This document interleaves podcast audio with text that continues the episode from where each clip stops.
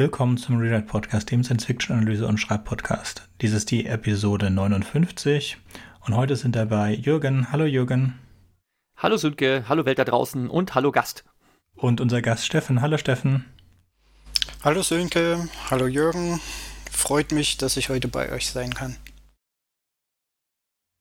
Wir fragen ja immer nach Themenvorschlägen und daraufhin hat sich Steffen gemeldet, ob wir nicht mal über die Cosplay-Gruppe Starship Troopers Division Germany reden wollen.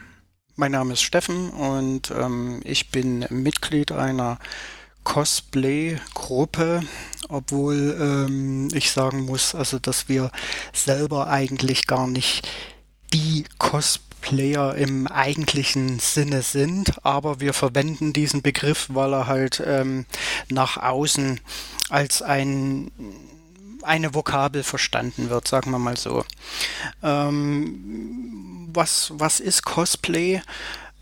Cosplay ist im Wesentlichen, wenn man sich zu einem bestimmten Thema, also typischerweise aus Film oder Anime oder auch aus Computerspielen, wenn man sich in einen bestimmten Charakter verkleidet, also von seinem Lieblingsfilm, und diesen Charakter spielt. So, also da gibt es unterschiedliche Möglichkeiten und sehr vielfältige Themen. Und wir haben uns aber speziell Science Fiction ausgesucht und spielen quasi Charaktere zum Film Starship Troopers. Wobei wir selber nicht bestimmte Charaktere spielen, also dass wir jetzt irgendeinen der Darsteller dort rausnehmen und versuchen, die nachzuspielen. Nein, also wir spielen de facto in diesem Universum unsere eigenen Charaktere. Aber wir verwenden halt die Kostüme und wir versuchen bei der Erstellung unserer Kostüme, also die machen wir auch selbst, versuchen wir halt so nah wie möglich an der originalen Vorgabe vom Film zu bleiben. So, und so rein optisch kann man unsere Kostüme auch nicht auf den ersten Blick von den Kostümen, die damals in dem Film, also der ist von 1997, der erste Teil, kann man die auch nicht unterscheiden. So, da haben wir sehr viel Mühe reingesteckt, das zu erstellen, und man muss auch bedenken, dass unsere Gruppe umfasst so circa 15 Mitglieder. Das heißt, wir mussten das ja für alle erstellen. Und das haben wir auch selber entworfen und produziert und dann eben für unsere Mitglieder bereitgestellt. So, zunächst aber mal zu der Frage, wie sind wir überhaupt dazu gekommen? Und das ist eine ziemlich verrückte Story, weil wir eben am Anfang, als wir uns angefangen haben mit dem Thema zu beschäftigen, nicht mal gewusst haben, was Cosplay eigentlich ist. So, deshalb also, woher kommen wir? Wir kommen eigentlich aus der Sportecke. Also das heißt, wir hatten vor Jahren mal angefangen mit Trailrunning und sowas. Das war uns dann irgendwann nicht mehr herausfordernd genug. Und da haben wir nach neuen Herausforderungen gesucht und die haben wir dann... Wenn ich dich kurz brechen darf, kannst du kurz sagen, was Trailrunning ist? Ich weiß zwar, was es ist, aber die meisten werden den Begriff nicht kennen. Mhm. Okay, also ja, also Trailrunning ist sozusagen Joggen quer durch den Wald zum Beispiel oder durch die Natur, also fernab von normalen Pfaden. Also es kann wirklich kreuz und quer über Stock und Stein, durch die Wälder oder auch Berge sein, also genau. Sowas in dieser Art. So kenne ich nämlich halt auch als so eine Art Extrembelastungssport, dass man zum Beispiel etliche Höhenmeter überwindet und das bei einem Lauf über mehrere Stunden. Das ist schon beeindruckend, wenn Leute sowas können. Ja, also man merkt zum Beispiel deutlich den Unterschied, also wenn man das noch nie gemacht hat und bisher nur auf der Straße gejoggt ist. Und wenn man dann einfach mal versucht, über zum Beispiel quer über ein Feld oder über eine Wildwiese zu laufen. Ja, dadurch, dass du diese ganzen kleinen Huckel hast und die Füße quasi ständig anders aufsetzen, also da merkt man sehr schnell, was das für eine unterschiedliche Belastung ist. Genau, also Trailrunning war unser Thema und das war irgendwann nicht mehr herausfordernd genug und da hat mich damals ein Kollege von mir darauf hingewiesen, der hat gesagt, du, schau dir mal das an, was ein Freund von mir gemacht hat, der hat Hindernislauf gemacht. Und bis dahin hatte ich das auch noch nicht gehört und da hat er mir einen Link gegeben und da bin ich irgendwo auf eine Seite gekommen, die nannte sich No Guts, No Glory. Und das war ganz faszinierend, weil was die bei diesen Wettkämpfen gemacht haben, das war quasi Trailrunning, aber eben dann auf die Strecke noch gestellt diverse Hindernisse. Oder man musste dort durch Flüsse noch tauchen, also im Wasser laufen. Teilweise finden diese Veranstaltungen auch in der Winterzeit statt. Das heißt, man musste dann also durch irgendwelche Eisseen tauchen, noch mit Eisschollen obendrauf, unter irgendwelche Balken durch, hangeln, irgendwo hochklettern, runterspringen und das über doch recht große Entfernungen, also das kleinste ist da so 5 Kilometer, aber das übliche sind dann durchaus gleich mal 10 Kilometer. So, und auf diese Art und zu so einem Wettkampf hatte ich mich dann irgendwann eingeschrieben und das auch gemacht. Und bei der Sportart, das ist ja so richtig mit Teamgeist muss man sich das vorstellen. Also die Teilnehmer, die helfen sich auch gegenseitig dann über diese Hindernisse. Ja, also das zieht man nicht für sich alleine durch. Und da merkt man halt sehr schnell, dass man dabei eben auch ein Team braucht. So, und dort ist es natürlich relativ leicht, auch mit Leuten in Kontakt zu kommen.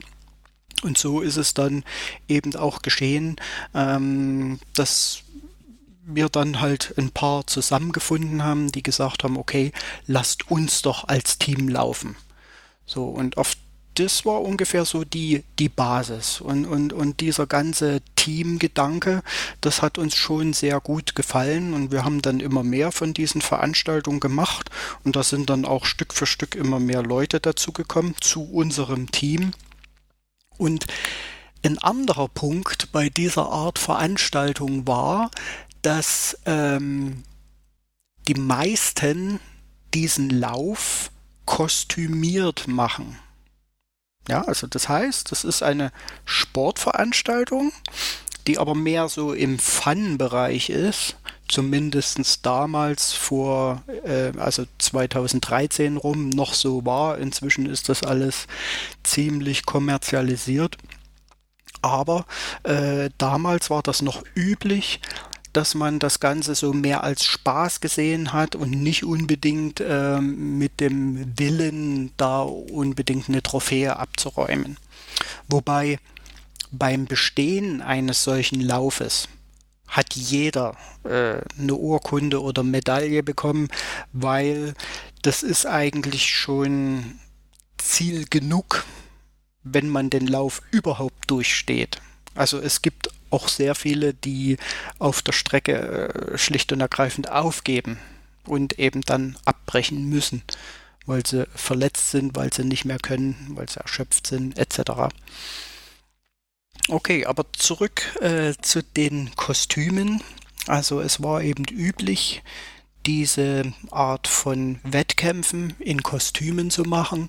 Und da konnte man zum Beispiel sehen, sind manche als Superman gelaufen oder als Prima Ballerina im rosa Tütü oder als Hochzeitsbräutigam so richtig in schwarzen Anzug oder also verrückteste Dinge. Und das hat uns ziemlich gut gefallen. Allerdings wollten wir das irgendwie noch mit diesen Teamgedanken und ja, es ist ja auch was irgendwie was Hartes gewesen. Das wollten wir verbinden und da dachten wir, ja, eigentlich ist es aber sowas wie Militär oder so. Und das würde ja auch zu diesen Gruppen agieren im Team passen, ja, weil Militäreinheit löst schwere Aufgaben ja typischerweise eben auch in der Gruppe. So, und allerdings haben wir uns gesagt, naja, jetzt so direkt als Bundeswehr auftreten, das ist sicher auch nicht das Richtige, weil die Bundeswehr hat ja auch nicht so den allerbesten Ruf in der Öffentlichkeit und dadurch sind wir dann auf den Dreh gekommen, Science Fiction. Warum nicht Science Fiction? Da kann man doch Militär machen, zum Beispiel so, wie man das von Aliens kennt, ja, die Colonial Marines oder eben anderen. Und wir sind dann bei dieser Denke eben irgendwie bei Starship Troopers hängen geblieben. Warum sind wir dort hängen geblieben? Weil ich ein paar Jahre vorher schon irgendwie angefangen hatte, an diesem Thema zu basteln. Also früher, da habe ich mal vor vielen, vielen Jahren sowas wie Motorradhelme, Motorradverkleidung oder sowas selber gebaut. Und irgendwann habe ich mir die Frage gestellt, Mai, könntest du das nicht heute auch wieder machen? Und wäre doch toll, wenn du solche Skills hast. Allerdings war mir klar, dass ich keinen Motorradhelm wieder bauen möchte und da hatte ich mir was ausgesucht und da bin ich genau bei diesen Starship Troopers Helmen hängen geblieben und den hatte ich dann schon gebaut und das war dann quasi der Einstieg zur Wahl, warum wir auf diese Kostüme für den Hindernislauf gekommen sind. Und das haben wir dann über die Jahre komplettiert. Also am Anfang hatten wir eben nur mit dem Helm angefangen. Dann später ist noch die Rüstung dazugekommen. Dann haben wir uns noch dieses Grauzeug besorgt. Und dann sah das eigentlich schon ziemlich komplett aus. Natürlich sind wir bei diesen Läufen nicht mit irgendwelchen Waffen rumgelaufen, weil es ist schließlich eine Sportveranstaltung. Und klar. Ja, ein anderer Fakt war, dass wir uns während diesen Veranstaltungen, also wir hatten dann immer ein Supporter-Team dabei, die uns begleitet hatten, also auf der Strecke, außerhalb des Laufs und die haben typischerweise unsere Aktivitäten gefilmt und hinterher haben wir dann eben auch ja, so Videoclips zusammengeschnitten von unseren sportlichen Aktivitäten. So, das war quasi dieser gesamte Einstieg in die Thematik, wie wir auch zu dem Punkt gekommen sind, das Ganze irgendwie auch filmisch zu erfassen. Aber bis dahin wussten wir immer noch nicht, was Cosplay eigentlich ist. Bis eines Tages ein Freund zu mir gekommen ist und der hat gesagt, du, hier in München, da ist demnächst eine Comic-Con. Da habe ich ihn ganz komisch, ich sage, was? Comic was? Comic-Con? Nie gehört. Ja, das ist was ganz Tolles, so mit Anime und hast du nicht gesehen und Cosplay halt. Und ich sage, von was redest du? Keine Ahnung. Und er hat es mir dann einfach mal erklärt, also wie kommt der dazu? Er hat 2 Kinder und also größere jugendliche Kinder und die haben sich halt mit dem Thema beschäftigt und die waren oder sind sowas wie Cosplayer und sind da schon in verschiedene Charaktere reingeschlüpft und der hat eben gesagt, hat mir das erklärt und hat gesagt, ja, also im Wesentlichen das, was wir machen, das ist sowas wie Cosplay oder LARP, ja. Also LARP ist ja diese andere Richtung, dieses Live-Action-Roleplay, also wo man sich auch in Kostüme steckt und dann irgendwelche Situationen real versucht nachzuspielen. Und all das haben wir de facto unbewusst schon irgendwie abgedeckt oder bedient, ohne das zu wissen. Ja. Und ja, dann haben wir uns gesagt, okay, das ist in München, wir haben da keinen weiten Weg mit der Anreise, haben wir bei dem Veranstalter nachgefragt und haben das dann einfach mal gemacht. Das war für uns eine ganz eigenartige Erfahrung, weil wir haben dort also so erstaunliche Dinge gesehen. Also die Feststellung war, dass es noch sehr, sehr viel mehr verrückte Leute auf der Welt gibt und mit was für irren Dingen, die sich alles beschäftigen und was für Zeit, Mühe und Liebe, die vor allen Dingen dort reinstecken. Mhm. Also das ist wirklich faszinierend und erstaunlich, also was da wirklich in der Freizeit gestemmt wird, ja. Also mit wie viel Stunden, auch finanziell hohem Aufwand, ja. Also das ist unglaublich, ein komplett eigenes Universum. Ja, und das hat uns schon sehr gut gefallen, insbesondere eben auch deshalb, weil es uns eine gewisse Plattform gegeben hat, um unsere Aktivitäten jetzt auch ein bisschen besser nach außen reflektieren zu können, weil bislang von den Sportveranstaltungen, da hat von uns eigentlich kaum jemand so groß was mitbekommen. Natürlich auf den Wettkämpfen, die ein oder anderen haben schon erkannt, was wir darstellen und haben das auch gefeiert. Aber bislang fehlte uns halt so eine gewisse Plattform, um uns da zu präsentieren. Und das schien dann eben genau durch diese Comic-Cons oder Comic-Con-ähnlichen Events gegeben zu sein. Und da haben wir dann eben auch einige bestritten. Das sind dann aber ganz unterschiedliche gewesen, also das heißt klassische Comic-Cons, die sich eben so auch nennen und die normalerweise, also wenn nicht gerade Corona ist, jetzt im Moment ist ja leider ziemlich mau mit diesen ganzen Veranstaltungen, aber normalerweise waren das über das Jahr verteilt relativ viele. So, dann gab es auch andere Veranstaltungen wie, ja, wir hatten einmal im Skyline Park so ein Special-Event zu Halloween gemacht. Das heißt, da haben wir halt unsere Rollen gespielt, mitten in diesem Freizeitpark und unser Ding da durchgezogen als, ja, als Live-Ausgestaltung dort dieses Events. Oder ein anderes auch sehr schönes Event war bei den amerikanischen Truppen in Grafenwöhr. Die haben einmal im Jahr immer so ein Volksfest gehabt. Und da war es eben auch üblich, dass dann immer so Cosplay-Truppen dabei sind. Und diese ganzen Kontakte, die hatten wir eben alle über Comic-Cons bekommen. Ja, weil auf den Comic-Cons haben wir dann immer einen eigenen Stand gehabt für unsere Gruppe. Und ja, da sind halt viele Leute auf uns aufmerksam geworden, haben uns angesprochen und weitere Vorschläge gemacht, wo wir noch teilnehmen könnten. Ja. Wir haben dann bei den Comic-Cons auch oft an Wettbewerben teilgenommen, ja, also Cosplay-Contest, also wo man eben seine Kostüme vor Publikum auf der Bühne präsentiert.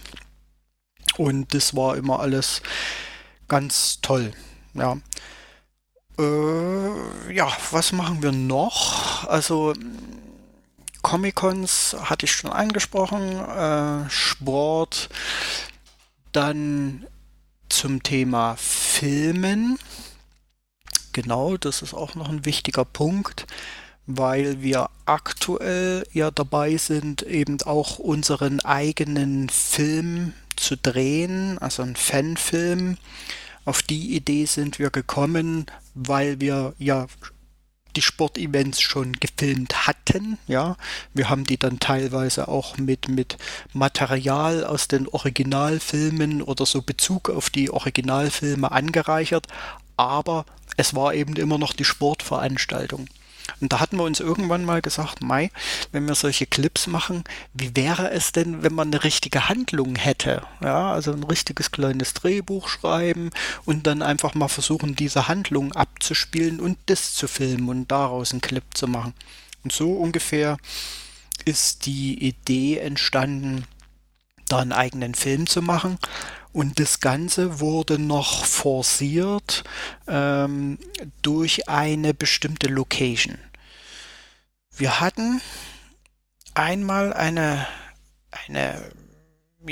Event, sagen wir mal Event, das war so militärsportlich angehaucht, also das war wie eine Art SEK, also Sondereinsatzkommando-Training in einer Industrieruine. Und zwar konkret war das Reichsschwefelwerk in Hasmersheim.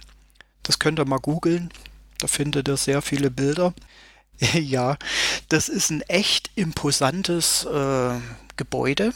Ja, also ein bunkerartiger Bau, eine Industrieruine, und innen hast du eben wirklich große Räume mit sehr großen Höhenunterschieden. Also dort drin sind gleich mal 30 Meter Höhenunterschiede. Ja.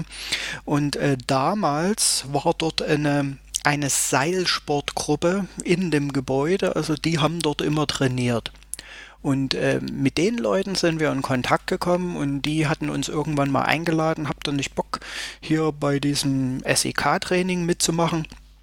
Und das war auch eine ziemlich taffe Geschichte, also das fing früh um 4 an mit einer Schlauchboot-Neckar-Überquerung und dann ein Infiltrieren des Gebäudes auf militärischer Art und Weise mit Hilfe von Seiltechniken. Ja, also das heißt, man musste da irgendwo an der Hausmauer hoch, in den Fenster ein und dann das Gebäude infiltrieren. Ja, in dem Gebäude gab es dann auch gestellte Feinde mit Nebelgranaten und allem drum und dran. Also das war wirklich unglaublich aufwendig inszeniert. Und also das war eine echte, tolle und herausfordernde, sehr anstrengende Veranstaltung. Aber was eben hängen geblieben ist, ist dieses gesamte Interieur von der Location. Ja, also die war so atemberaubend, aufregend. Also das war ein fertiges Filmset. Ja, und der Veranstalter, der hat sich auch geoutet als Science-Fiction-Fan und insbesondere eben als Starship Troopers-Fan. So, und dadurch sind wir mit dem ins Gespräch gekommen und ich habe dann auch gesagt, Mai, also hier wäre es so geil, einen Film zu drehen, das wäre echt irre. Gut, damit war es dann erstmal erledigt, also das war einfach nur so in den Raum gesagt. Aber im Oktober 2016 schrieb der mich an und meinte zu mir, du, wenn du das mit diesem Film machen willst, dann musst du das jetzt tun, weil das Gebäude, das wird verkauft und ab Ende des Jahres kommen wir dann nicht mehr rein. Also wenn du irgendwas machen willst, dann jetzt.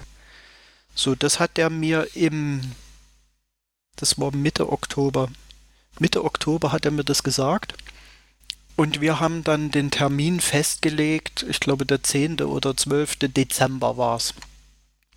So, aber im Oktober, ich musste ja auch irgendwie eine gewisse Anzahl von Leuten zusammenkriegen, damit das irgendwie einen Sinn ergibt für einen Film. Ich hatte kein Drehbuch, nichts, keine Vorbereitung, keine Story. Mir fehlten auch Waffen für die Trooper, ja, die mussten noch gebaut werden. Die ganzen Requisiten noch, die fehlenden, organisiert werden. Das alles war im Oktober nicht da. So, nur der Wille, okay, wir werden das im Dezember machen. Auf welche Art und Weise das genau geschehen ist, das kann ich euch leider nicht mehr sagen. Es hat auf jeden Fall irgendwie funktioniert. Also zu dem Drehtermin haben wir das geschafft, quer über die Republik verteilt, die Leute zusammenzutrommeln. Wir haben ein Drehbuch gehabt, wir haben die kompletten Requisiten und Kostüme gehabt und wir standen dann im Dezember 2016 dort in dieser Ruine und haben einfach geshootet. Was man auch noch dazu sagen muss, wir haben keine Ahnung vom Filmemachen.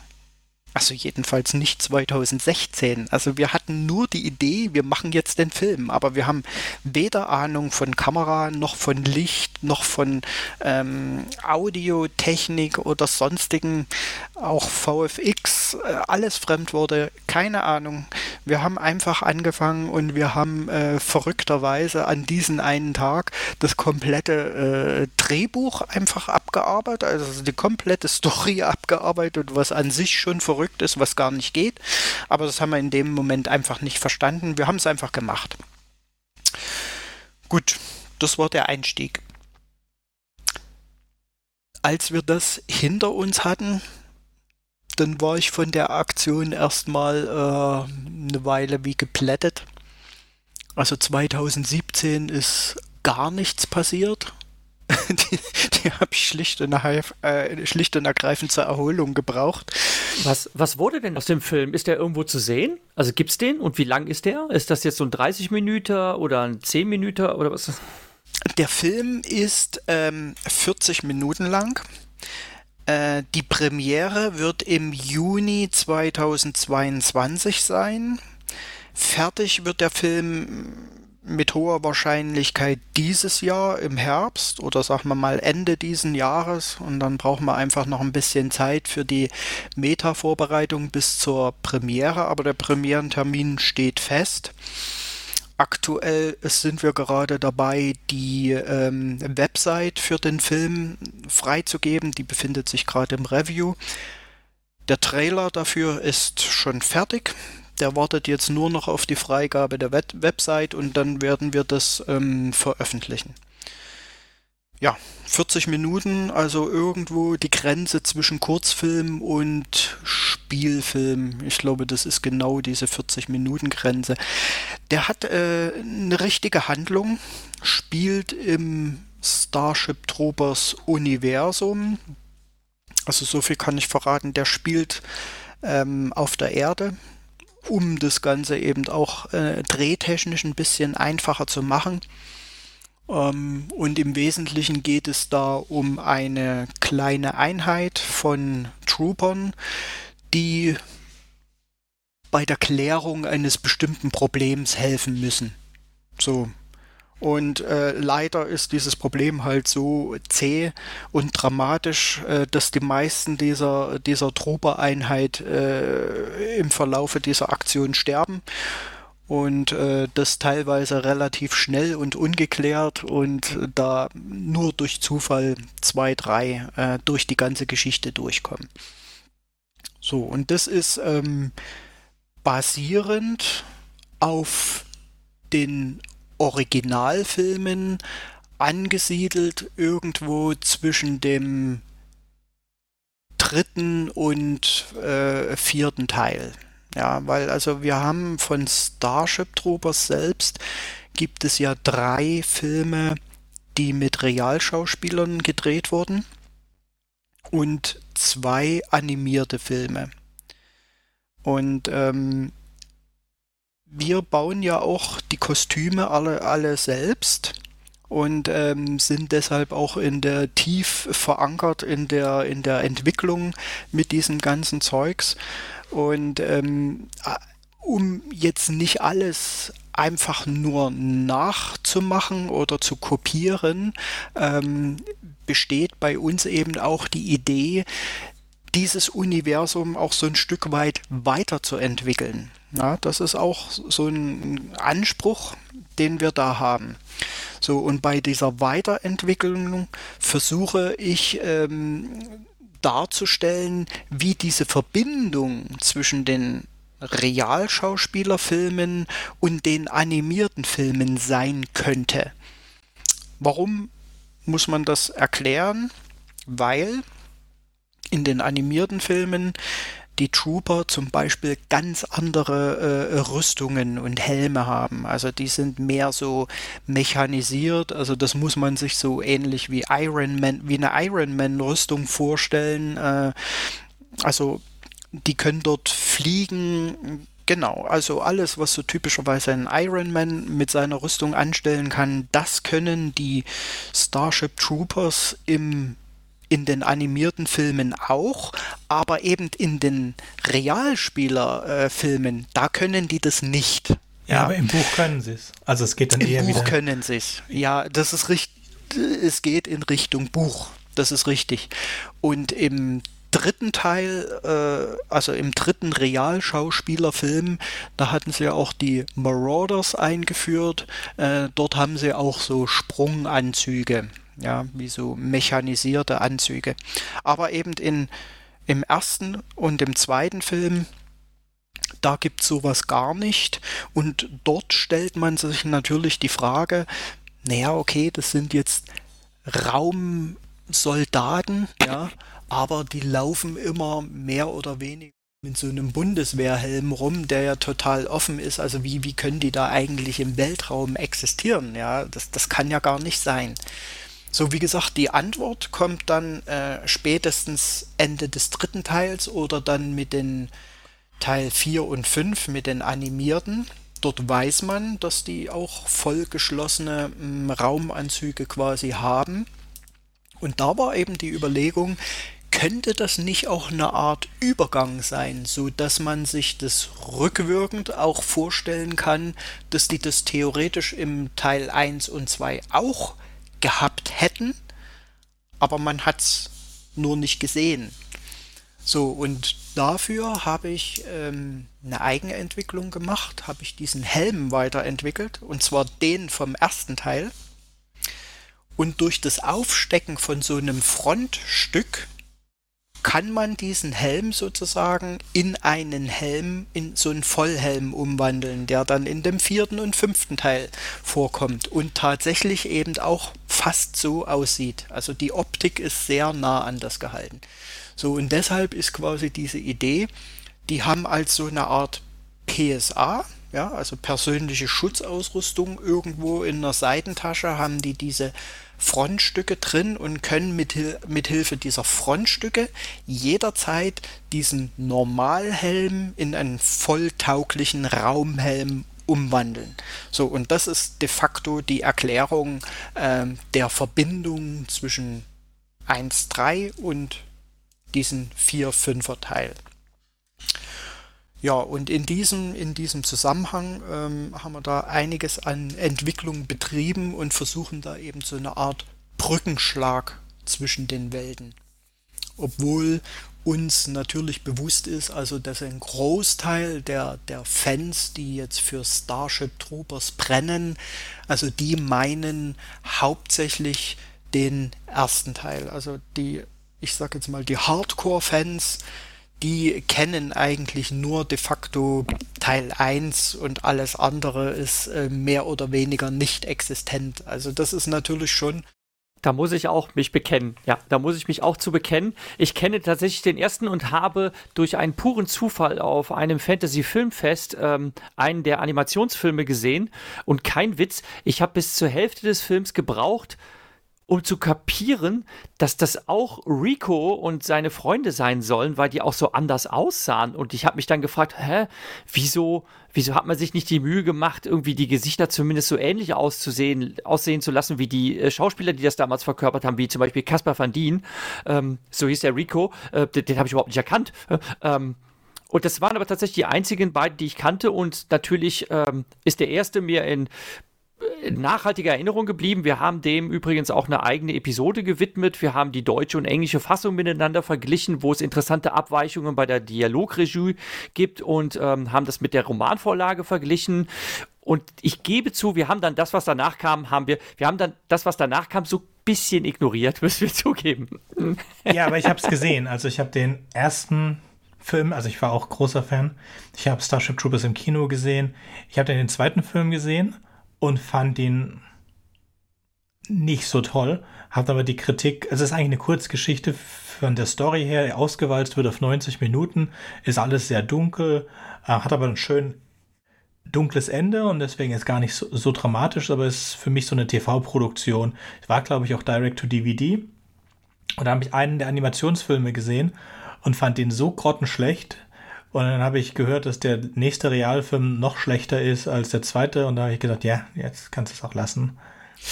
Ja gut, bei den Animationsfilmen, da musst du natürlich auch schauen, welche du erwischt hast. Die haben nämlich zwischendurch noch eine Animationsserie gehabt. Davon sind 7 Filme rausgekommen. Die waren, glaube ich, so um 2001 rum, wenn ich mich da jetzt recht entsinne. Das nannte sich so Roughnecks Chronicles. Und also diese Animation, die ist tatsächlich, also ja, schwer gewöhnungsbedürftig. Also das sieht so ein bisschen aus wie Toy Story und ja, das wird's gewesen sein. Ja, das ist wahrscheinlich das, was du grottenschlecht meinst. Finde ich auch. Aber die Storys und so, was die erzählen, das ist schon toll. Also schon alleine wegen der Story kann man das akzeptieren. Also da bekommt man wenigstens ein bisschen Starship Troopers. Die sind dort auch näher am Buch dran, weil zum Beispiel kommen da eben als Feinde oder Verbündete nicht nur die Bugs vor, sondern eben auch die Skinnies, die ja im Buch auch erwähnt werden. Und in den anderen Starship Trooper Filmen, also 1, 3 und auch 4, 5, überhaupt nicht vorkommen. Ja, aber in der Roughnecks Chronicles, dort kommen die auch vor. Und schon allein deshalb ist es für also Leute, die jetzt in das Universum eintauchen wollen und da ein bisschen mehr erfahren wollen, deshalb ist es interessant. Aber von der Grafik, da gebe ich recht, ist nicht so toll. Aber der krass andere Unterschied in puncto Grafik ist dann eben schon der 4. und der 5. Film, also der 4., der heißt Starship Troopers Invasion. Der hat mir persönlich richtig gut gefallen. Und der 5. Teil, der heißt Starship Troopers Traitor of Mars. Den fand ich persönlich wiederum nicht so gut, obwohl da eben der Charakter von Rico und auch von Dizzy direkt wieder mitgespielt hat. Die technische Ausführung, also durchaus perfekt, also die Animation sehr gut. Was mir im 5. Teil halt nicht so gut gefallen war, ist, dass ja, der Regisseur, der hat so ein bisschen den Brückenschlag zwischen den Generationen versucht. Und das ist also bei mir ist es zumindest daneben gegangen. Also das war mir teilweise ein bisschen zu kindisch. Also man hat das dann irgendwie ins Lächerliche gezogen. Und so dieses ja, kindische Rumgealber, das fand ich irgendwie nicht so passend. Aber okay. Also ich habe tatsächlich die 2001er Serie gesehen. Ich habe das total verpasst. Ich glaube auch nur eine Folge oder so. Ich habe es jetzt mal gerade nachgeschaut. Ja, es ist okay Animation. Von der Story her kann ich jetzt nichts dazu sagen.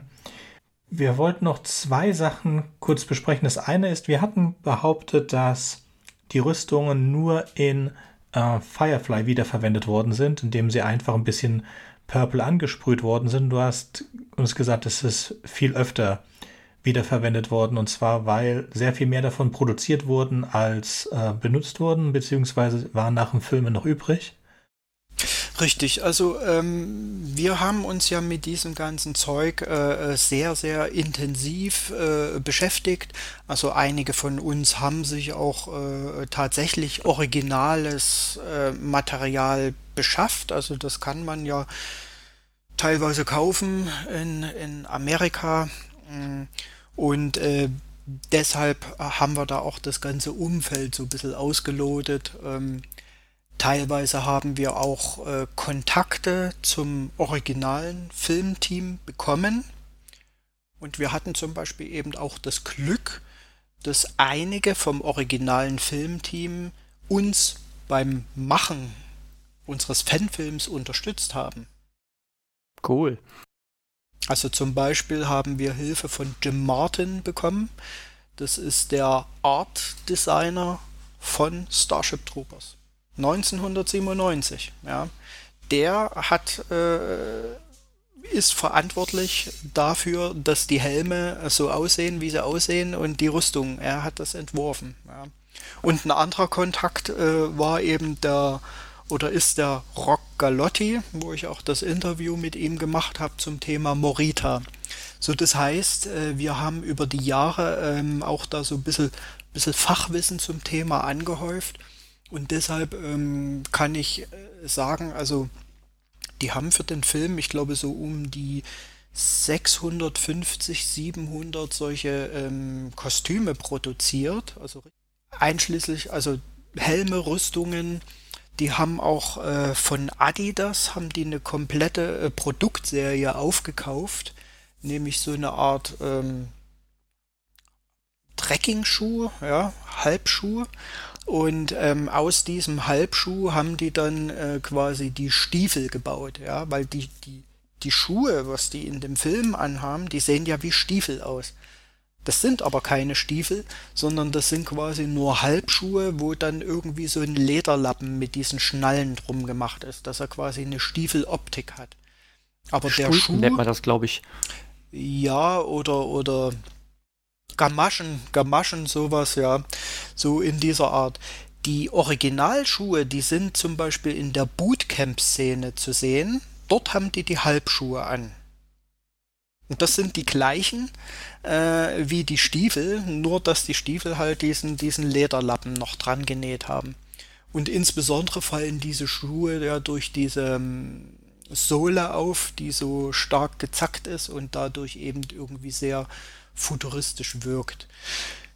Ja, und zurück zu den Kostümen. Also die haben halt eine ziemlich hohe Anzahl gehabt, und die haben ja, das war ja auch eine echte Massendreh, und nach dem 1997er Dreh, da haben die wohl die Hälfte verkauft an eine Firma, die so Kostüm-Nachverwertung macht, Real Clothes nennt die sich, und die verkaufen auch bis zum heutigen Tag noch. Also viel haben sie zwar nicht mehr übrig, also inzwischen hat sich das alles ziemlich gut verteilt in der Welt, aber die haben so um die 350 Kostüme an Fans verkauft. Und das heißt, die andere Hälfte, die ist quasi beim Producer verblieben, und die haben die dann anschließend an andere Produktionen verliehen. So, und Firefly ist ein Beispiel. Die Uniformen werden aber auch in Impostor verwendet oder auch Planet der Affen, auch Power Rangers. Also das sind so ad hoc die Beispiele, die mir einfallen. Die Liste ist dabei aber nicht komplett. Mhm. Über Impostor werden wir an der Stelle noch später reden, wenn das bei Philipp K. Dick drankommt. Ich hätte noch eine Frage. Du hast gesagt, du hast Erfahrung aus dem Motorsportbereich und hättest damals schon Helme selber entwickelt. Wie habe ich mir das jetzt bei den Starship Trooper Helmen vorzustellen? Sind das richtige, funktionierende Sturzhelme? Oder sind das nur Dinger, die jetzt, ich weiß, aus gegossenem Kunststoff, oder wie habe ich mir das vorzustellen, so einen Helm herzustellen, die aber eigentlich jetzt wie so Pappmaché-Dinger eigentlich gar nichts aushalten, also keinen Funktionswert oder Nutzen hätten? Das ist eine richtige Frage. Das ist eine gute Frage. Freut mich. Genau, also das ist wirklich eine gute Frage, weil das ist noch ein wichtiger Punkt zu dem Anspruch, den wir bei der ganzen Sache haben. Ja, also das, was wir an Kostümen machen, ist, wie gesagt, sehr stark an das Original angelehnt, und man muss sagen, diese Kostüme, was die 1997 gebaut haben, da haben die einen irren Aufwand reingesteckt und eine wahnsinnig hohe Qualität. Ja. Also diese Kostüme, das ist kein Pappmaché, das ist kein billiger Müll, sondern das ist wirklich hochwertige Klamotten, also zum Beispiel dieses graue Zeug, was man da im Film sieht, also das ist wie eine Art Motorradkombi, also wirklich zäh, hochbelastbar und über Jahrzehnte wirklich haltbar. Also die sind ja heutzutage auch noch in einem perfekten Zustand, ja. Und diesen Anspruch, den wollten wir auf jeden Fall fortführen. Und ja, also dieses Helm nachbauen, also wobei nachbauen, man muss sagen, ich habe da jetzt nicht einfach einen Helm aus dem Film genommen, habe da eine Form von gemacht und habe den jetzt repliziert. Nein, also ich habe wirklich diesen Helm und auch die Rüstung komplett selbst von Scratch nachgebaut. Also das heißt, für den Helm habe ich ein Modell gebaut, ja, von Null auf mit der sogenannten Slicing-Technik. Also das heißt, da werden Bretter stückweise übereinander geleimt und dann halt Stück für Stück diese Form rausmodelliert. Da kann man sich auch ein Video anschauen, wie ich das gemacht habe. Haben wir auf unserem YouTube-Kanal. So, und von diesem Modell habe ich dann letztendlich eine Form gemacht und aus dieser Form heraus dann eben die Helme für unsere Leute repliziert. So, und die werden mit einer Glasfaser Kunstharz-Technik gemacht, genau wie es für Motorradhelme auch gemacht wird. Also natürlich nicht so industriell, also in der Industrie verwendet man ja geschlossene 3D-Formen, die dann mit dem Injektionsverfahren, also 100% replizierbare Gegenstände produziert. Also das wäre der industrielle Vorgang. Das mache ich nicht, weil so eine Form, die kostet alleine schon 10.000 Euro. Weil das eine richtige Stahlform dann, die dann mit Hochdruck befüllt wird und so weiter. Das ist privat ein bisschen schlecht machbar. Nein, was ich benutze, ist die normale Layering-Technik. Also das heißt, man hat eine offene Form und in diese Form hinein, also die Form selber besteht aus Silikon und einem Stabilisierungsmaterial und man bringt in diese Form hinein dann verschiedene Schichten. Also als erste Schicht wird typischerweise die Farbe reingetan, dann kommt eine Zwischenausgleichsschicht, also ein sogenanntes Gelcoat, und dann fängt man an mit Glasfaser und Polyesterharz die Schichten rein zu laminieren. Und da wird man typischerweise mehrere Schichten machen. Je mehr Schichten man verwendet, umso stabiler ist das Ganze. So, und wir haben uns dann auch noch den Ehrgeiz gesetzt, dass wir diese ganze Sache dann unter Realbedingungen testen wollten. Ja, also wir haben dann richtige Helmtests gemacht. Ihr habt aber nicht aufeinander geschossen, oder? Nein, das haben wir nicht, aber die Dinge waren trotzdem krass. Also wir haben zum Beispiel im Winter im See die Eisdecke gecrashed und sind dann mal reingetaucht und wieder aufgetaucht mit Helm durch die Eisdecke. Ja, solche Tests haben wir gemacht. Und wir haben sie dann später natürlich auch in den Hindernisläufen mitgezogen.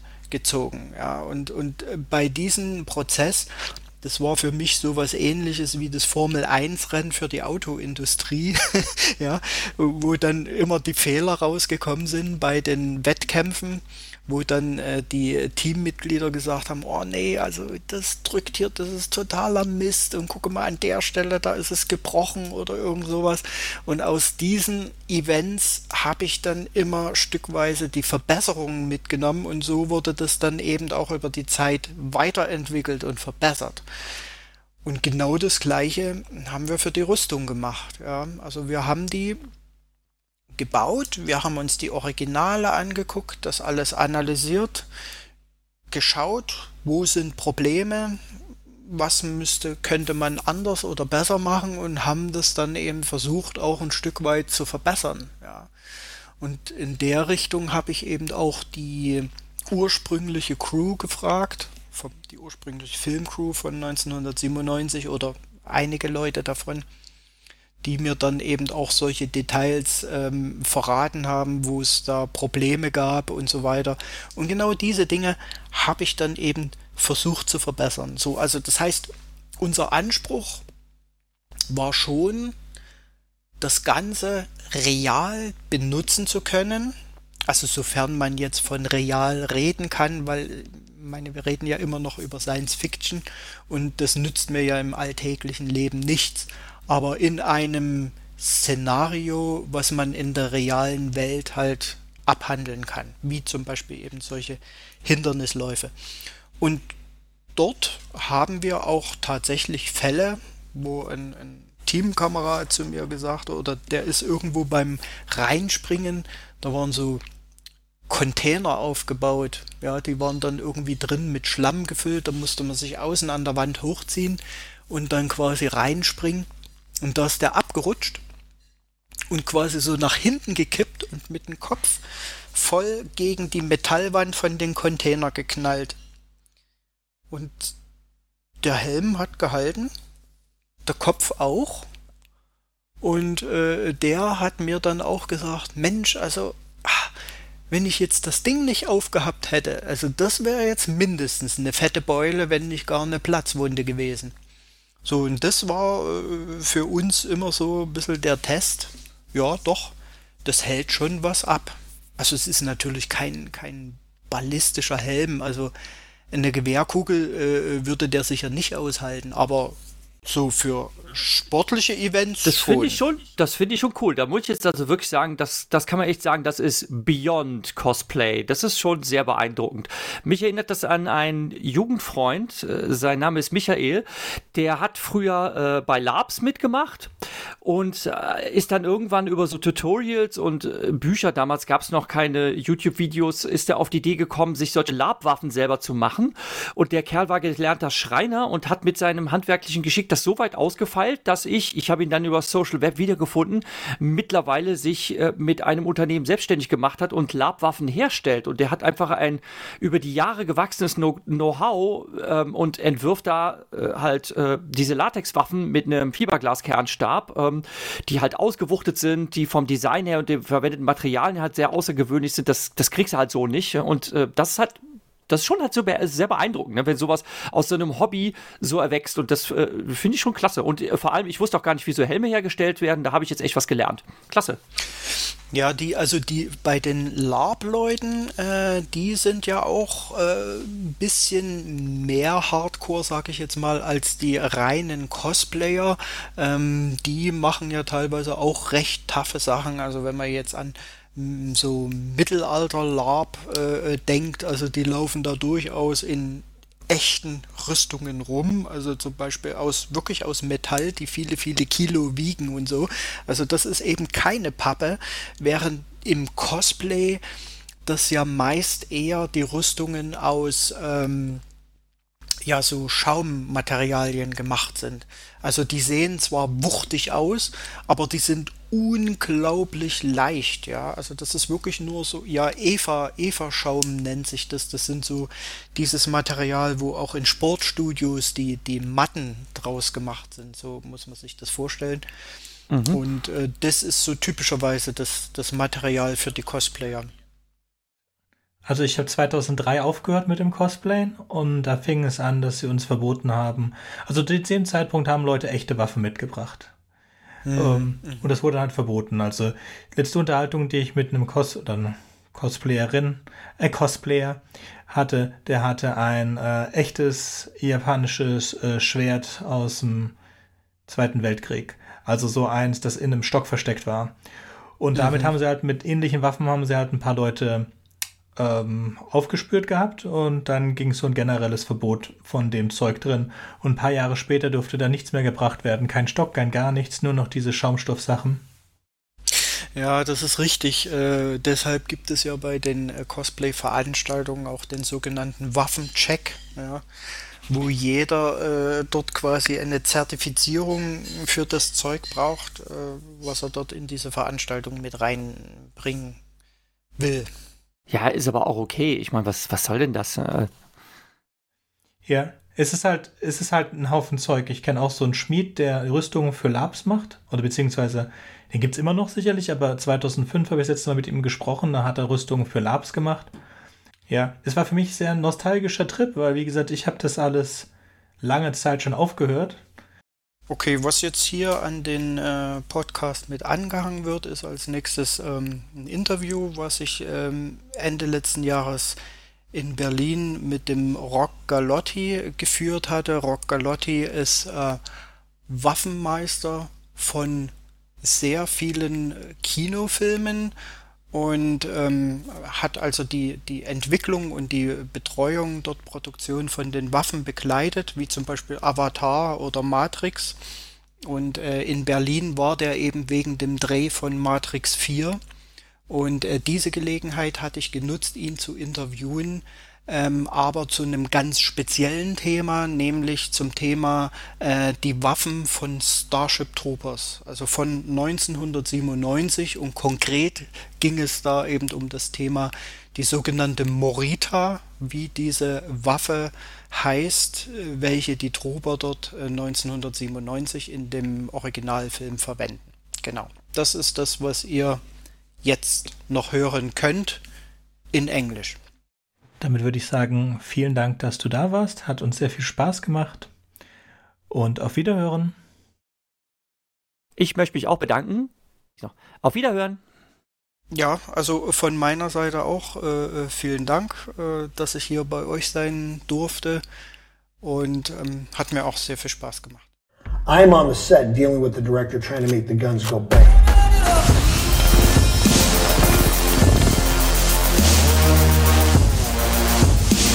Everything else we did was the same, except it would have a shorter barrel extension. And you can see he's still building an M16 here. And oh look, another M16. Not gonna happen. Absolute, total, freaking nightmare. Hey guys, this is Stevens from the German fan group of Starship Troopers. During our events, our fans are asking us very often about our huge weapons, the Morita. Of course, we can tell them a lot of details about it, but why not ask a real expert? Why not ask Rock Galotti himself, the former weapon master of Starship Troopers? So let's go. Follow me to our studio in Berlin. First, I'm very glad that it was possible to make that happen after our meeting. So it's, I would say a kind of unbelievable thing, but it is possible over the internet nowadays. It is. And I'm very happy that we talked in the forum about to drink a beer in Germany. And let's drink a beer in Germany. Yes, let's drink a beer in Germany. Prost. Prost. Prost. Prost. For those of you watching, best beer ever, Augustine Brown. Oh, best beer. To make some advertisement, Best beer of Bavaria, Augustiner Edelstoff. Yeah, that's good. That's good. Okay, so it's 11 o'clock in the morning here, and we're drinking beer because right time to drink beer. That's what you do in Germany, you drink beer. Usually. I drink beer here. Yeah. Well, I don't know about everybody else, but I'm drinking beer. Okay. What do you want to talk about? Talk about Starship Troopers. So, okay. Of course. That's why you're here? Yes. Okay. Yes, that's why I'm here. You don't want to talk about Corona or anything like that? Oh, no. Okay, good. Because I'm about done talking about Corona. There are enough discussions nowadays in TV and in the public. So, let's talk about Starship Troopers. And could you tell me how you entered into this project? Yeah, I'm good friends with a special effects guy named John Richardson, And John had been hired to do the special effects on the movie. And John said, hey, I know an armor that would be perfect for this. And had a call from John saying, you know, I'm going to give your number to somebody if that's okay. I said, sure, no problem. The first thing I said is, are you working on it? And he said, yes, I'm working on it. I said, okay, if you're working on it, I'm willing to work on it. He gave my number to production. A guy named Bob Brown gave me a call. Hey, I'd like you to come in, have a meeting with Paul Verhoeven. Went in and met with Paul. Paul and I got along great. Everything was wonderful. Next thing I know is I'm on the show. And then we had to figure out what we were doing on the show. So, yeah, it was, I mean, literally a friend giving me a call, looking out and just saying, hey, I want to work with you. Let's do something. So it was per chance. Yeah, back then it was. Nowadays, and some connections, yeah, just friends. Yeah. You know, just friends. This is what, in the film industry, especially in Los Angeles, this is what happens. Friends look out for friends. Yeah. So when you like working with somebody and there's an opportunity to work with them again, you try to capitalize on that opportunity and work with them. You mention people's names that you like that might be a good fit for the project. And John thought that I'd be a good fit for the project. And then I, in turn, recommended a guy named Dale Dye as the military advisor. So I came in, I said, who's the military advisor? We don't have one. I said, well, I happen to know a guy. So it's just kind of the way movies worked back then in LA. Understand, yeah. And what was your responsibility during this project? My responsibility in this project was guns, everything guns. Started with, you know, meeting with the director, coming up with ideas. Originally, Paul Verhoeven was talking about laser guns. Uh-huh. That's interesting. And during, I never heard of he was talking about laser guns. What we did is maybe a part of the laser guns was used during the training session, and that's what Paul and I discussed because Paul said, "I'm thinking laser guns and blah blah," and I said, and this is exactly what I told him. I said, "All right, so we're doing this real big, these giant action scenes, and you have guys standing there with rifles going." With little lasers and nothing's happening. Yeah. I says, it's not exciting. Yes. What's more exciting, Paul, to see giant fireballs coming out of guns and brass pouring out the side as guys are fighting for their life? And he goes, I love it, yes, yes, yes, yes. So that's what we ended up doing. I talked him into doing that, and then we talked about, during the training sequence, I said, well, lasers are perfect there. It's like an updated version of the Miles gear that we use in the military, you know, where you fire this beep, beep, beep, and you know that you've been hit. So, yeah, I mean, Paul was, it didn't take a lot of convincing, just explained it the right way, and he liked it. Then we went forward from there. He was convinced. Okay. There was blanks. And were you responsible for all kinds of guns or just the rifle ones? So, because... in the movie, we had also this. Those are mine too. Big guys and. So anything that fired blanks. What about grenades? No, I didn't do grenades. Props did the grenades. Props did the knives. I did anything that would go bang. The rocket launcher, props did. So if it fires gunpowder, I did it. Okay. So all the Moritas, all the Morita carbines. And the tower guns were my responsibility. Oh, were they also live firing? Yes. Oh, okay. Those were M250 caliber machine guns that had a Dishka, Soviet Dishka barrel on it, DSHK barrel, for a different look. That's why it kind of has that fanned look.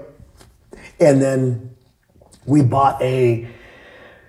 actually bought three World War II era 50 caliber twin machine gun boat mounts to mount the guns to. So we painted them a little bit deeper gray, and then we had the little facades made around them, the little sheet metal.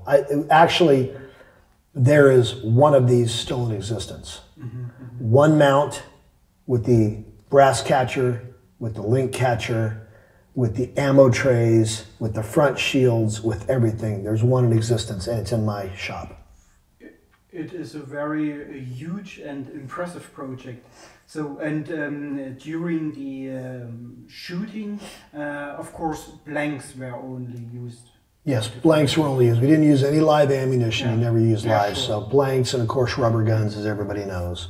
But nevertheless, were there any rules for security from the government to do that?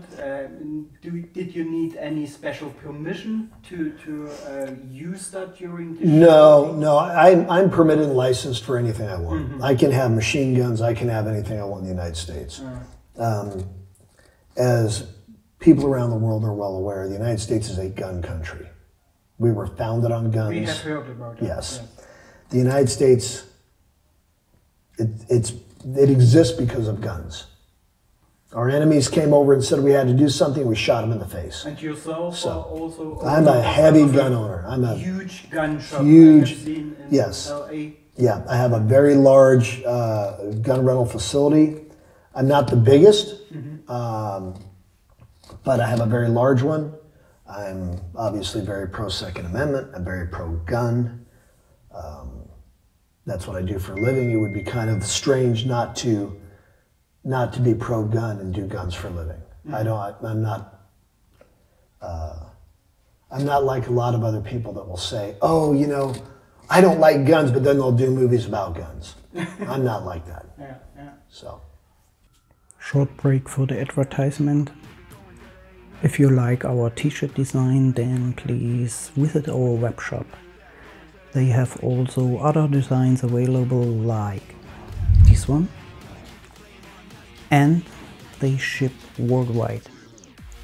The link to our webshop you will find in the description below. Let's continue with the interview. The first present was my beer. Yes, the first present was... Which is important. Yeah, most important. Therefore, I consider that as the second present. Yeah. So, but this is, yeah, I hope you like the color. So oh yeah, absolutely. Compared to your... That's fantastic. Yeah, from the... Many greetings from the German division, mobile infantry. There you go, I'll be like an honorary German division armorer. Thank you, that's very kind of you, thank you. Okay, so what's your next question? So well, let's see. Okay, so my responsibilities, anything that went bang. So all the firing guns. I had responsibility to teach the actors how to use the guns. I had the responsibility to maintain the guns, to repair the guns, to clean the guns, to build the guns, to everything. That's an interesting point, to build the guns. Could you tell us something about the process from the designing? So I mean some drawings. Okay, this right here. Art department. This until the finished product. Okay. Say. So I had a conversation with Paul. And another question: why there were used live fire? Blind guns? Yeah. So was it for the pure to save, to make additional effects? No, okay, I see where you're going. All right, I'll explain this. It's pretty easy. Yeah, so having discussions with Paul, after Paul decided that we were going to use blanks for the guns, you can't fire blanks without having real weapons. So yeah, you can do an 8mm starter pistol, but it's an 8mm starter pistol and they're scheisse. Okay, they just don't work. So I've learned a few German words. So for you, those of you in Germany, I've learned ja, scheisse, and verpischlich. Yeah, so, those are the most important words that I knew, and I learned those coming in right away. Yeah. So I can yell at people on the road when they're being stupid, etc. So the airsoft wasn't really a thing back then. And airsoft is scheisse too. Here's the thing. I just did Avatar 2 and 3. So I worked with Jim Cameron, and Jim, even for motion capture, he likes to use blank firing guns. And here's the reason. If you are taking an airsoft gun and you are firing at somebody in a gunfight, there is no intensity. The actors don't react like they're being shot at. Yeah. You put gunfire in there and it adds an element of tension. Mm-hmm. Okay? So Paul wanted that, not to mention that the only way, we can't build a gun from scratch. If I was to build the Morita from scratch and design everything, including the barrel and everything, it would have cost millions of dollars.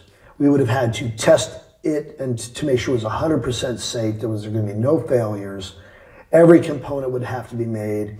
It would have just been absolutely, you know, ridiculous cost and not cost effective at all. So that was in fact the reason to base it on any real existing one. That was my suggestion. As I said, we need to, what I told Paul is I want to take the gun, I want to take a gun, pick the gun we want to use, and then build a shell housing around it. Mm-hmm. Okay, they did it for Aliens. Mm-hmm. Mm-hmm. Yeah. They've done it for movies since Starship Troopers, before Starship Troopers and after.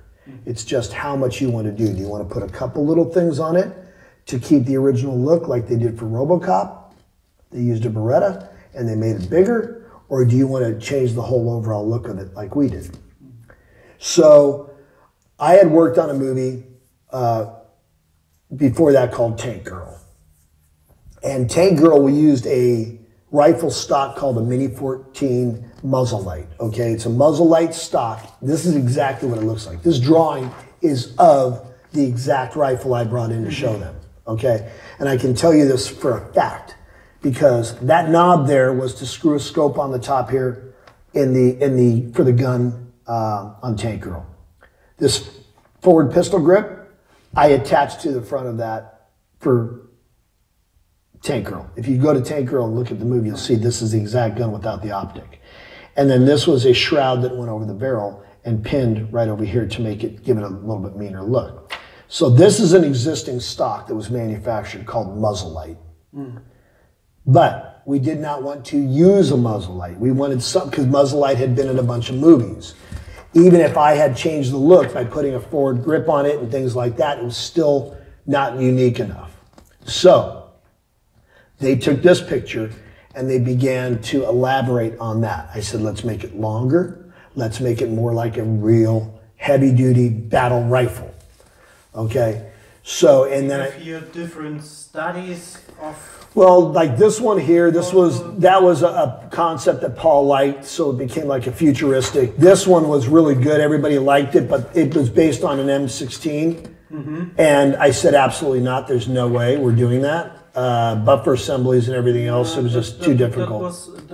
Jim was talking about that, that the basic idea was based on an M16. That's what he wanted, and I said no. Okay. But here's the thing, and I like Jim. Jim's a great guy, but Jim draws pictures. I have to make stuff work. Okay, so Jim's in an office drawing things for people and coming up with conceptual ideas, talking to the director and trying to write down the director's vision. I'm on the set dealing with the director trying to make the guns go bang. So everybody wanted an M16 and I said, absolutely not. We are not using an M16. We can't remote load it like we can here. There I have a buffer assembly. It would not work in the look we wanted to do. Not going to happen.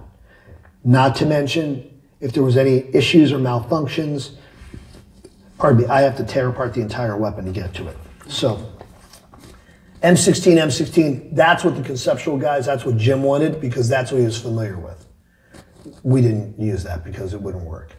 Regardless of what anybody's story is going to tell you, I'm the guy that assembled the guns.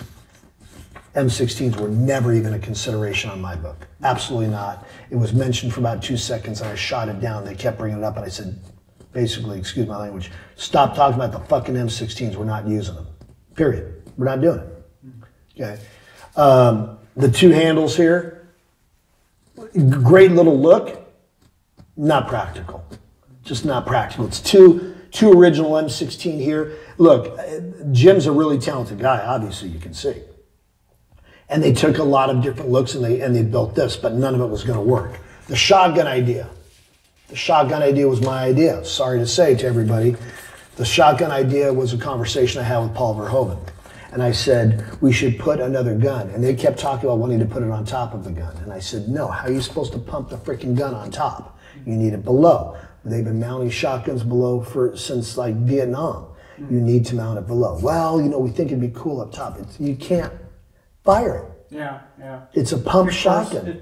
How are you supposed to, you're going to be like this, racking the gun, or have a handle here on the side, and now all the weight of the gun? No, no, no, no, no. It has to be down here. So I won that battle. My conversation with Paul was, we'll use 12-gauge blanks, but we'll say they're like a depleted uranium or depleted nuke or a mini nuke or something like that. Let's call it something really gnarly. So, and he's like, okay, yeah, that's a good idea. So the concept started showing the shotgun at that point. And you can see he's still building an M16 here. Mm-hmm. And oh, look, another M16. Not going to happen. Okay, so there were discussions on maybe we can put a magazine here. No, in order to make this work correctly, there's only so much you can do with the mechanics of the gun.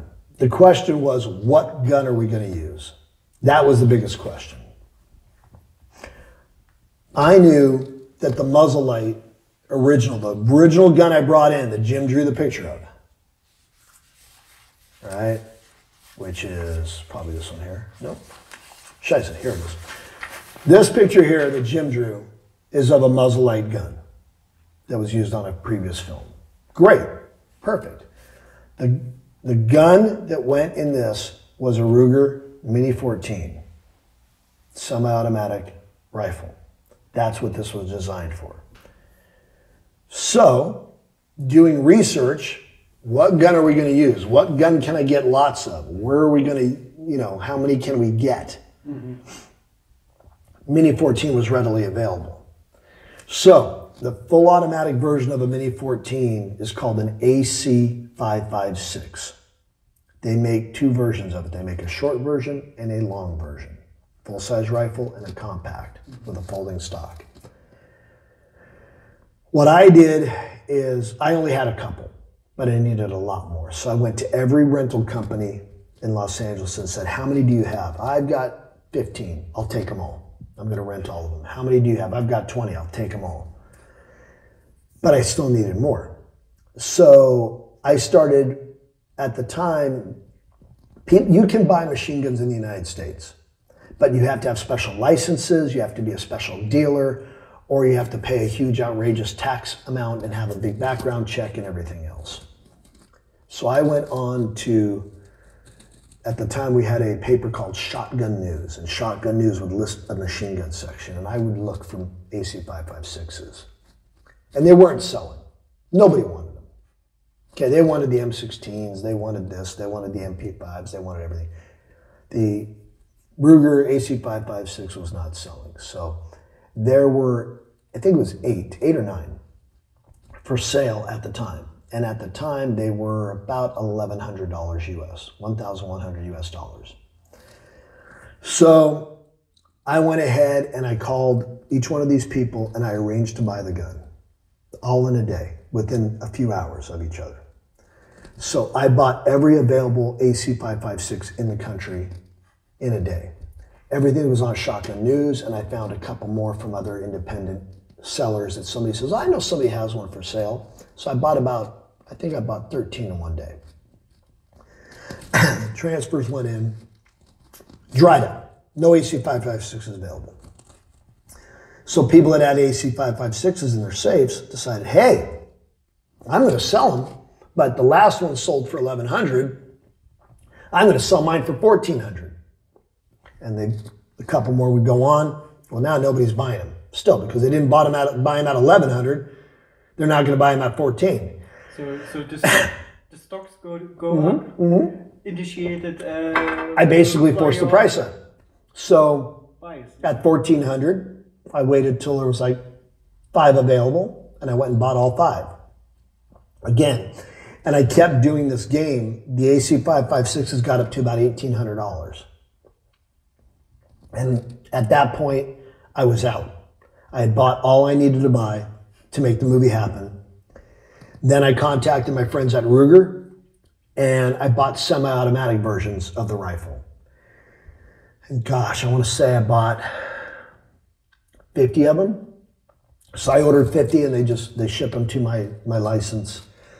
And so now we've got all the guns we need. Prices of the AC556s went up again. They were about $2,200, and then they stayed there. They've gone up since, of course. But at that point, I was out. I had everything I needed. So now I have the gun. And how much you collected at this point? Oh, gosh. Try and remember back then. I want to say I owned 50 semi-automatic, and I owned, I think it was 30 fully automatic. So, as you guys say in Germany, about 50 half-automatic, about 30 full-automatic. And then I rented a bunch, too. Means in summary, 80? 80 just for that. Oh, okay. Yeah, for that. So now we have the guns.